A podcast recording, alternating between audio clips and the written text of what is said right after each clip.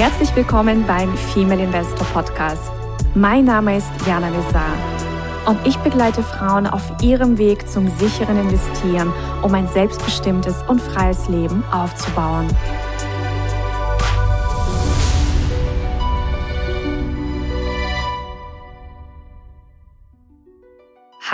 Liebe Investorinnen. Es ist Sommer und ja, wir sind gut gelaunt und sind in bester Laune hier für euch mit einer frischen Aktienmelange to go und ich sag Hallo liebe Susanna. Hallo liebe Jana, hallo ihr Lieben. Halli, hallo. Wir haben heute eine Folge, in der wir darüber sprechen, was tugendhafte Unternehmen sind. Mhm. Mhm tugendhafte Unternehmen. Ganz, ganz spannendes Thema. Und ich möchte mal mit einer Geschichte starten, mit einer wahren Geschichte. Und zwar äh, Charlie Munger, also der Investmentpartner von Warren Buffett, also hat sich mal mit einem anderen sehr erfolgreichen Investor getroffen und er hat ihm ganz, ganz aufgeregt von einer Firma erzählt, von einem Unternehmen, einem börsennotierten Unternehmen. Und das ist ein Unternehmen, das vergibt Autokredite an Menschen mit sehr, sehr, sehr, sehr schwachen Kreditqualität, also Menschen, die ganz, ganz oft auch ihre Raten nicht zahlen können. Und das Unternehmen nimmt deswegen von diesen Menschen, ja, die dann im Grunde diese Autokredite dann bekommen, sehr, sehr hohe Zinsen. Also teilweise können es 20, 30 Prozent sein, also wirklich, wirklich hohe Zinsen.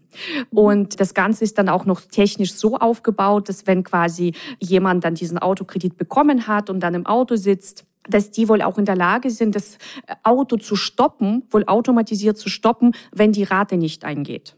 Oha, okay. So. Und von diesem Unternehmen erzählte quasi ganz aufgeregt dieser Investor dem Charlie Munger.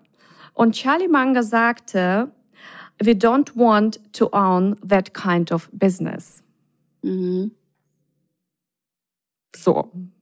Und der andere Investor hat ihn dann angeguckt. Also weißt du, wenn du so dem kleinen, aufgeregten Kind, das gerade so oh, ganz euphorisch ist, dann den Luli wegnimmt. Ja. und, und das zeigt aber ganz, ganz viel, was Werte mit uns machen und was Werte mit Investieren zu tun haben. Es gibt viele Investoren, die in diesem Unternehmen investiert sind. Mhm. Ja, sind viele, die darin unter, also die investiert sind. Charlie Munger sagt, we don't uh, want to own that kind of business. Und investieren ist immer eine sehr persönliche Angelegenheit. Eine sehr persönliche Angelegenheit. Und das ist auch das Schöne daran. Das heißt, du kannst komplett mit deinen Businesses, in die du investierst, ja, deine Werte abbilden. Und das ist was Wundervolles, denn wir sind ein Stimmzettel.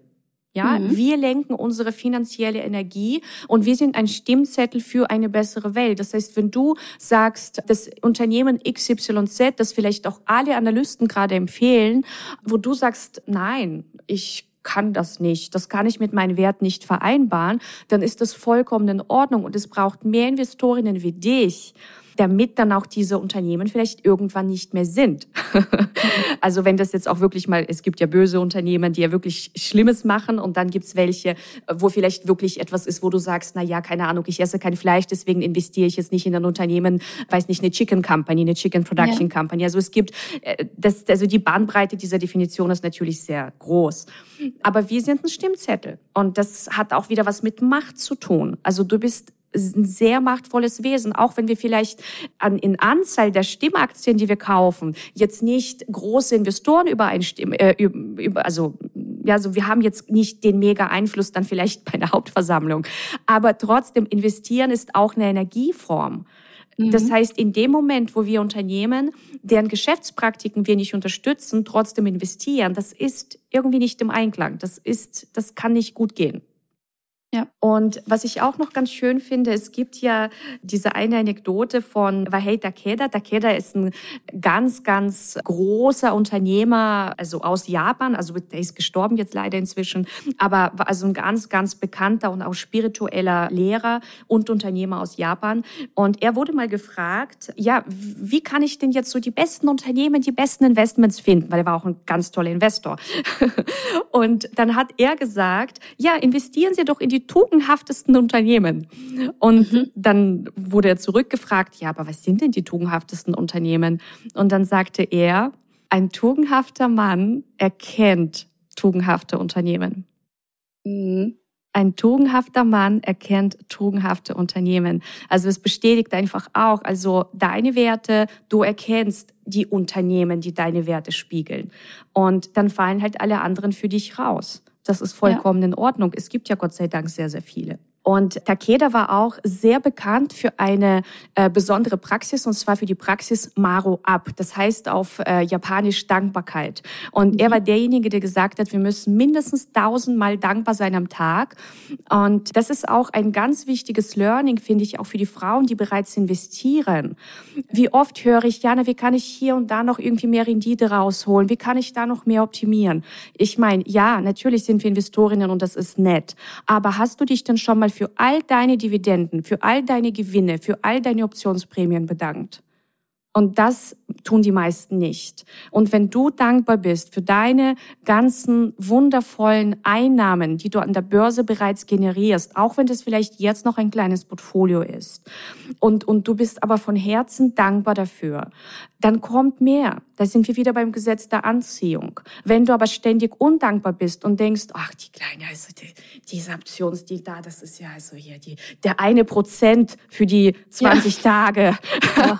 Worunter hätte ich noch mehr machen können? Oder ja. warum habe ich das nicht gemacht? Ach, ja, genau. Ja, also ich denke, ihr wisst, worauf ich hinaus will.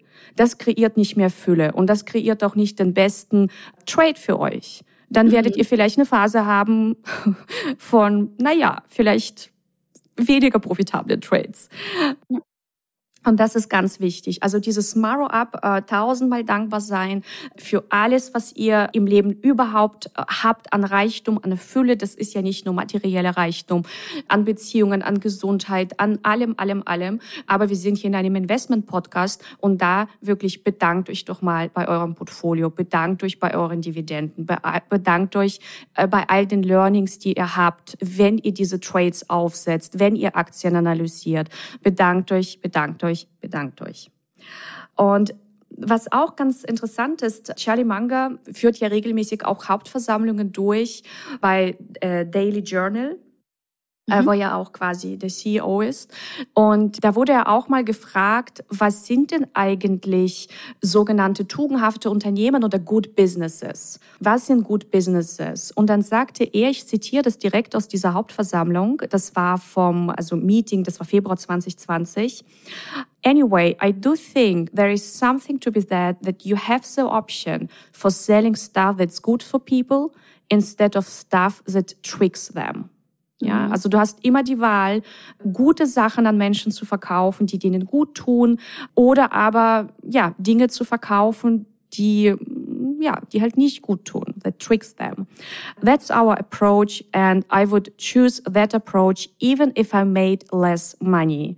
In fact, I think you make more. It reminds me of Warren Buffett's favorite saying, you should always take the high road because it's less crowded. That's the system. Mhm. Ja, also selling stuff that's good for people. Selling stuff that's good for people. Das ist eine ganz einfache, tolle Definition, finde ich. Ja. ja, das ist ja genau das, was wir bei Female Investor machen. Wir, wir, du bietest etwas Wundervolles an und an der Stelle, weil du vorher von der Dankbarkeit äh, gesprochen hast, möchte ich dir auf jeden Fall auch danken, dass ich diese tolle Ausbildung bei dir äh, machen durfte. Und ich glaube, da werden wir viele Investorinnen, die auch in der Female Investor Academy sind und waren, beipflichten. Das ist so wertvoll fürs ganze Leben und macht unabhängig und äh, kraftvoll und machtvoll. Also vielen lieben Dank, liebe Jana. Danke, liebe Susanne, für deine lieben Worte. Sehr, sehr gerne. Und ich finde es einfach auch so schön, das weiterzugeben und einfach einen sinnorientierten Ansatz äh, in die Investmentwelt zu bringen. Und äh, da sind wir auch wieder mit einem Thema, ich könnte mich hinsetzen und, und, und dieses Wissen gar nicht weitergeben. Aber dann hätten wir eben nicht die ganzen tollen Investorinnen, die jetzt äh, eben davon profitieren. Also auch dieses Weitergeben von Wissen kreiert ja auch noch mehr Gutes. Ja, also das ist ein ganz, ganz wichtiger Aspekt. Und dann möchte ich auch noch was ansprechen, weil wir analysieren ja immer Unternehmen und gehen natürlich auch in, in die Managementanalyse rein. Und unter anderem, ähm, also analysieren wir ja immer mal rational das Unternehmen, also es ist ein MDAX-Unternehmen. Und da ist es zum Beispiel auch so, der Gründer, der inzwischen leider auch verstorben ist, der hat zum Beispiel auch immer gesagt, das möchte ich mal vorlesen, das war nämlich in der Wirtschaftswoche ein Artikel, er sagte, das Wachstum kommt von allein. Und mhm. wir werden verstehen, was das bedeutet. Meister und seine Frau, also Meister ist quasi der Gründer, Meister und seine Frau kommen jeden Tag in den Betrieb und speisen mit den Führungskräften. Beinahe besessen schwört der Gründer seine Top-Leute dann immer und immer wieder auf die Philosophie seines Unternehmens ein. Nicht an das Wachstum von Rational, auch nicht an die Gewinne sollen sie denken, predigt Meister. Stattdessen sollen sie zuallererst die Kunden im Blick haben. Der Frage, wie den Kunden am besten geholfen werden kann, sei alles andere unterzuordnen. Das Wachstum kommt dann schon von allein. Und das ist auch was ganz Wichtiges, weil wir haben, glaube ich, auch immer wieder Frauen bei uns, die so ein bisschen ein Thema haben mit Unternehmen, mit Unternehmertum dahingehend, dass die sagen, die denken nur an Gewinne, Gewinne, Gewinne. Mhm. Ja?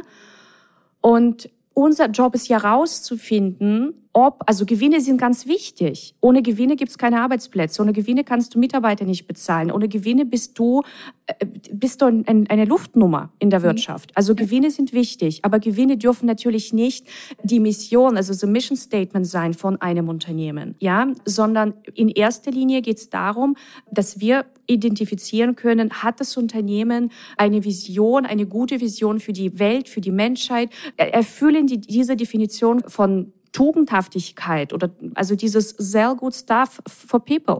Mhm. Ist das was Gutes, was Wichtiges, was Sie da machen? Und wenn Sie das mit Herzen, aus dem Herzen heraus machen, mit, mit Mitarbeitern, die, die gut bezahlt werden, mit Mitarbeitern, die auch an, also an dieser Mission gerne mitarbeiten, dann kommt dieser Gewinn von allein. Ja. Wenn du dich aber hinstellst bei jeder Mitarbeiterversammlung und sagst, wir müssen mehr Gewinn machen, wir müssen mehr Gewinn machen, das ist eine andere Energie als, wie können wir unseren Kunden helfen? Ja. Und das ist das, was ich einfach in der Unternehmensanalyse für mich versuche herauszufinden. Manchmal ist es sehr einfach, manchmal ist es schwer. Das, das, das Unternehmertum kann komplex sein.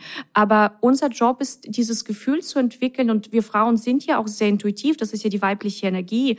Wir können auch, nachdem wir Fakten gesammelt haben und wenn wir uns dann das Management anschauen, ich glaube, wir erkennen schon, ob wir es eher mit einem tugendhaften oder einem, einem weniger tugendhaften Unternehmen zu tun haben. Ja, auf jeden Fall. Also bei den Aktien, also allein wie die Geschäftsberichte geschrieben sind, merkst du schon, worauf sie Wert legen.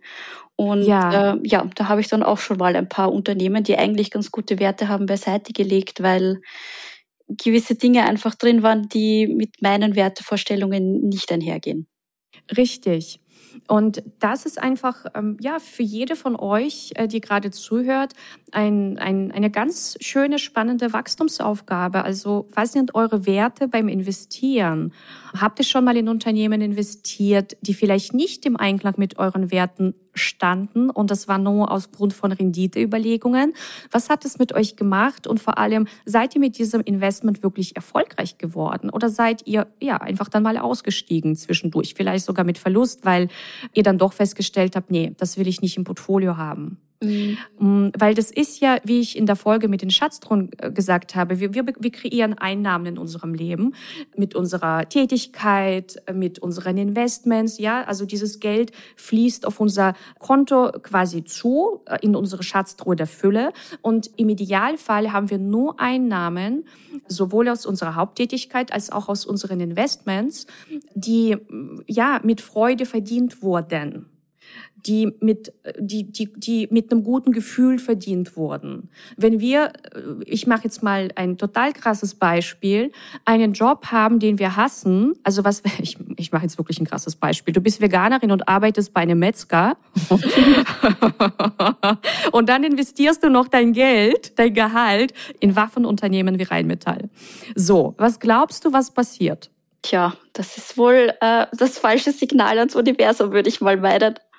Ja, und vor allem, dieses Geld wird nicht bleiben. Ja. Dieses Geld wird nicht bleiben. Und viele haben ja auch ein Problem mit dem Behalten von Geld.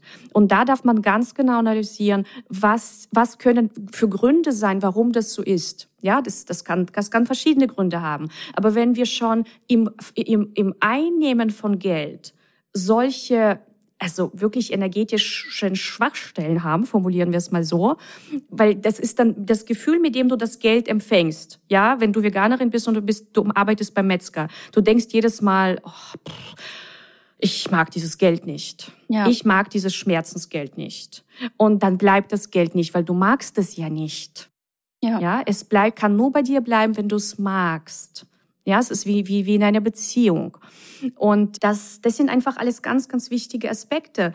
Und das heißt, wenn wir jetzt einfach mal das zusammenfassen, also unsere Werte sind wichtig, auch wenn wir nur ganz, ganz kleine Investorinnen sind, die vielleicht mal mit, weiß ich nicht, ja, jede von euch steht an einem anderen Punkt, das ist vollkommen egal. Aber ihr seid ein Stimmzettel für die bessere Wirtschaft, fürs bessere Wirtschaften, fürs tugendhafte Wirtschaften. Also Warren Buffett engagiert sich ja immer noch für verschiedene Dinge, also wie quasi, äh, dass, dass bestimmte Geschäftsberichte transparenter werden. Also er hat ganz, ganz viel auch dazu beigetragen, dass wir eine bessere Aktienkultur haben, dass wir ja einfach mehr Informationen bekommen, ja, als als Aktionärinnen. Und ja, das einfach Gewinn was ganz Wundervolles ist, aber das ist einfach eine natürliche Folge vom tugendhaften Wirtschaften. Und Klagen ist Armut, Dankbarkeit ist Fülle. Mhm. In diesem Sinne, wir bedanken uns für all die wundervollen Zuhörerinnen, die wir haben. ja, und auch für all die wundervollen Teilnehmerinnen, die uns regelmäßig ihr Vertrauen schenken. Und ja, spürt einfach mal in dieses Thema hinein was das Thema werteorientiertes Investieren mit euch macht. Und werteorientiertes Investieren hat ja noch eine andere Dimension. Und zwar im Grunde das, was wir machen, das ist werteorientiertes Investieren dahingehend, dass wir uns anschauen, wie viel ist ein Unternehmen wert, was ist, also ist das erstens ein tugendhaftes Unternehmen? Und die zweite Dimension ist, was ist es wert? An, und dann können wir schauen, ist das eine gute, ist das eine gute Kaufgelegenheit für uns? Oder ja. ist das ein Rembrandt, ein überteuerter? Oder eine Tulpenknolle. Oder eine Tulpenknolle, die zu einem x-fachen Multiple gehandelt wird. ja, ein bisschen Spaß muss sein. Immer bei uns in der Academy. Immer. genau. So, meine Lieben, dann ja, wünschen wir euch eine wundervolle Zeit und sagen bis zur nächsten Folge. Bis zum nächsten Mal, ihr Lieben. Ciao. Ciao. Das war der Female Investor Podcast. Für mehr Inspirationen, wie du mit Leichtigkeit zur Investorin wirst, schau gerne auf meine Website www.female-investor.com. Bis zum nächsten Mal deine Jana.